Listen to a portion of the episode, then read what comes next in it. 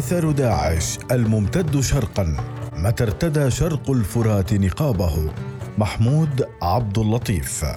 المرأة الوحيدة التي أذكرها منقبة في مدينة الحسكة كانت والدة صديق وارتدته لقناعة زوجها الدينية دونا عن بقية أشقاء الزوج الذين لم يكونوا يمشون على ذات خطاه. نساء ريف المناطق الشرقية كن يتعاملن مع الحجاب على أساسين. الأول أن تكون الفتاة عزباء فتراها ترتدي شالا فوق رأسها يظهر جزءا كبيرا من مقدمة شعرها. والثاني المتزوجة التي تربط حول حجابها ما يسمى بعصاب أو عصبة. ولهذه العصبة ذات الشكل الدائري حول الرأس وظائف منها دفع حر الصيف وبرد الشتاء. إضافة إلى دورها في موازنة ما قد تحمله المرأة الريفية فوق رأسها حزمة حطب قدر منسف وهي أي العصبه مكان لتعليق الحلي في الأعراس ويتبدل لونها وشكلها وطبيعة القماش الذي تصنع منه. ما قبل التحول كانت المساجد أيضا مختلفة. الاختلاف كان في شكل ونوعية الالتزام الديني في منطقة الشرقية في سوريا إذ كان رجال الدين من القائمين على المساجد يظهرون غالبا بثياب طويلة وذقون قصيرة إلى متوسطة الطول ويعمدون على ارتداء عمائم خضراء أو حمراء وبعضهم صفراء ذات خيوط ذهبية اللون. وهناك قسم من رجال الدين كانوا يعرفون بالسادة وهم كل شخص ظن الناس أنه ذو حظوة ومكانة عند الله. فمده بمعجزة أو قدرة ما ويلقب الواحد منهم بالسيد فلان. والسيد قد يكون شيخ طريقه صوفية ما أو ممثلا عنه في المنطقة وقد يكون مجرد رجل عابد حفظ الكثير من النصوص المقدسة وتفسيرها وشرحها وأخذ على عاتقه أن يحفظها ويشرحها لمن حوله من سكان القرية أو الحي. وثمة نوع ثالث من رجال الدين كانوا يلقبون بالمداحين وهم منشدون يستخدمون الدفوف خلال ترديدهم أناشيد في معظمها تمدح النبي محمد صلى الله عليه وسلم وصحابته ومشايخ مؤثرين في الحركة الصوفية مثل عبد القادر الجيلاني أو أحمد الرفاعي أو محمد الخزنوي وغيرهم وهؤلاء المداحون لا يمارسون الإنشاد إلا في مولد يقيمه ذوي ميت ما في آخر يوم من مجلس عزائه أو في مناسبة دينية مثل عيد مولد النبوي ورأس السنة الهجرية.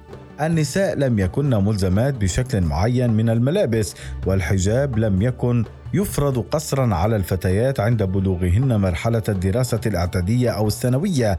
إلا من بعض العائلات.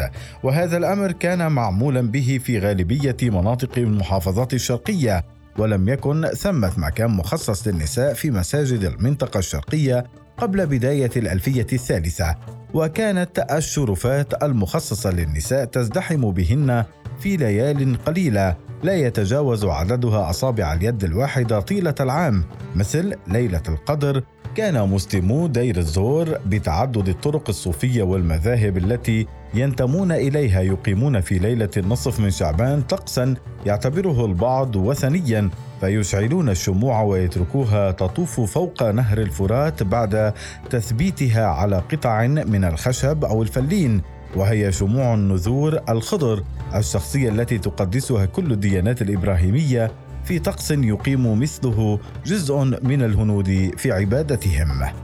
ماذا حدث؟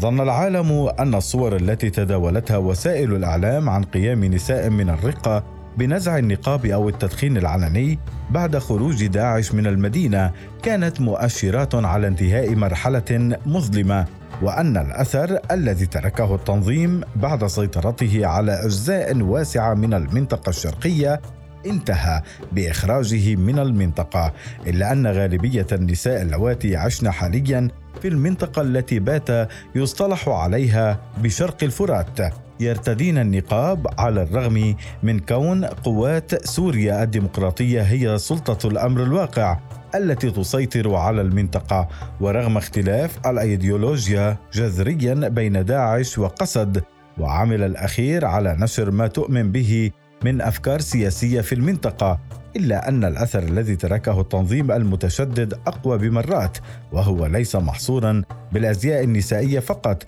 بل يتعداه إلى حد إقامة دورات دينية في المساجد وبشكل دائم من قبل رجال دين لا يخفون إيمانهم بما يؤمن به داعش دينيا وغالبا ما يكون المتعلمون في هذه المساجد من صغار الجنسين ولتشجيع الأطفال على التعلم. أكثر تقام مسابقات لتحفيظ القرآن وحفلات تكريم للمتفوقين الذين لا يثبت تفوقهم إلا بحفظ القرآن كاملا. ما فرضه داعش خلال فترة سيطرته انعكس على العادات المجتمعية. منعه إقامة الأعراس الجماعية غير في طبيعة الأعراس بعد العودة إلى إحيائها. فبات من النادر أن تحضر فتاة عرسا لأحد أبناء أخوالها أو جيرانها وهي تضع مساحيق التجميل.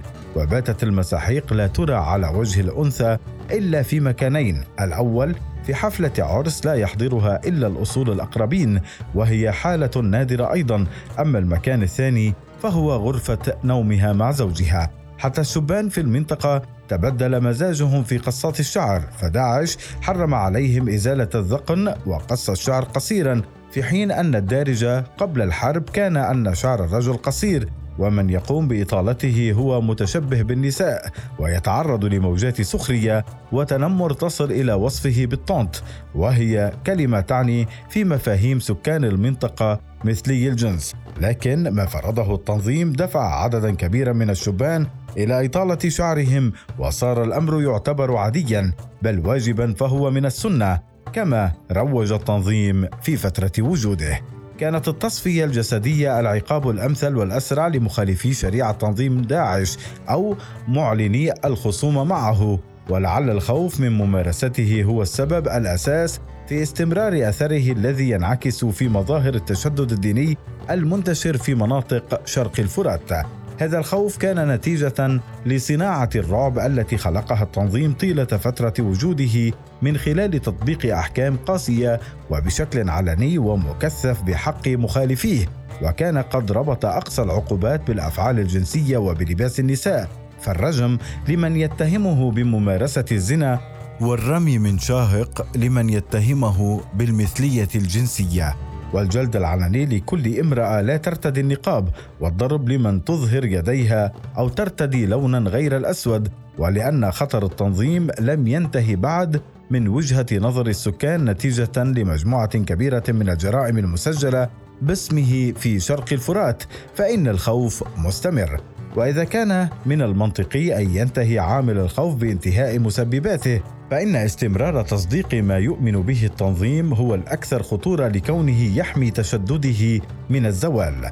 تزداد خطورة أثر داعش ضمن مناطق مثل مخيم الهول الذي ما يزال سكانه عرضة لأيديولوجيا التنظيم فهم يعيشون تحت سطوة من يسكن معهم من بقايا التنظيم المتطرف رغم أن السلطة في المخيم الواقع على بعد نحو 45 كيلومترا شرقي الحسكة من المفترض أنها لقوات سوريا الديمقراطية لكن سجل عدد كبير من جرائم القتل داخل المخيم بسبب مخالفة الضحايا لقواعد داعش الشرعية.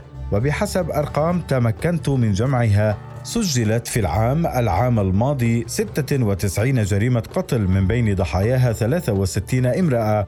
غالبيتهن قتلن لمخالفة قواعد شرعية نص عليها قانون داعش. وخلال الفترة الممتدة من بداية العام الحالي وحتى منتصف شهر آب أغسطس سجلت 46 جريمة قتل من بين ضحاياها 27 امرأة. قتلن لمخالفة شريعة داعش أيضا ويضاف إلى ذلك عدد كبير ممن اعتدي عليهم بالضرب أو بإحراق خيمهم كما تشير أرقام إلى أن نحو 1500 شخص غادروا مخيم الهول نحو مناطق في حلب والرقة ودير الزور دون خضوعهم لأي برنامج إعادة تأهيل مجتمعي أو نفسي وبالتالي هنالك خطر أن يمارس بعضهم ذات العقائد في المناطق التي عادوا إليها ماذا بعد؟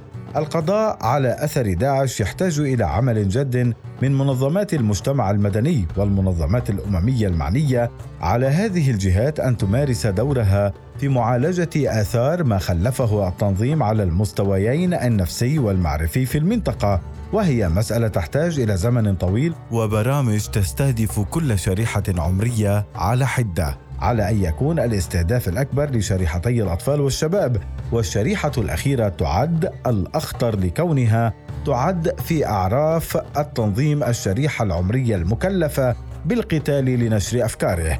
يبقى أن إنهاء أثر داعش يتطلب اولا انهاء حقيقيا لخطره العسكري ومن ثم انهاء لأثره في المساجد من خلال إبعاد المتأثرين به عن منابر الخطابة ومواجهة أي شكل من التطرف القادر على التأثير في الآخرين. العودة إلى عرس مختلط تمسك فيه الصبايا بيد الشبان ضمن حلقة الدبكة لا تبدو مستحيلة إذا وجدت جهات رسمية وشعبية ومنظماتية ترغب في مشاهدة الصبايا وقد تزينا وارتدينا زبونا مقصبا ورمينا فوق شعورهن على عجل هبرية لا تعيق انسدال الغرة أمام إحدى العينين لتكون للعين الثانية حرية البريق حين وقوعها على عين شاب يراقبها وهي تمشي بجوار قرينتها وهن يغنين والعريس عد سياقه يا علاله.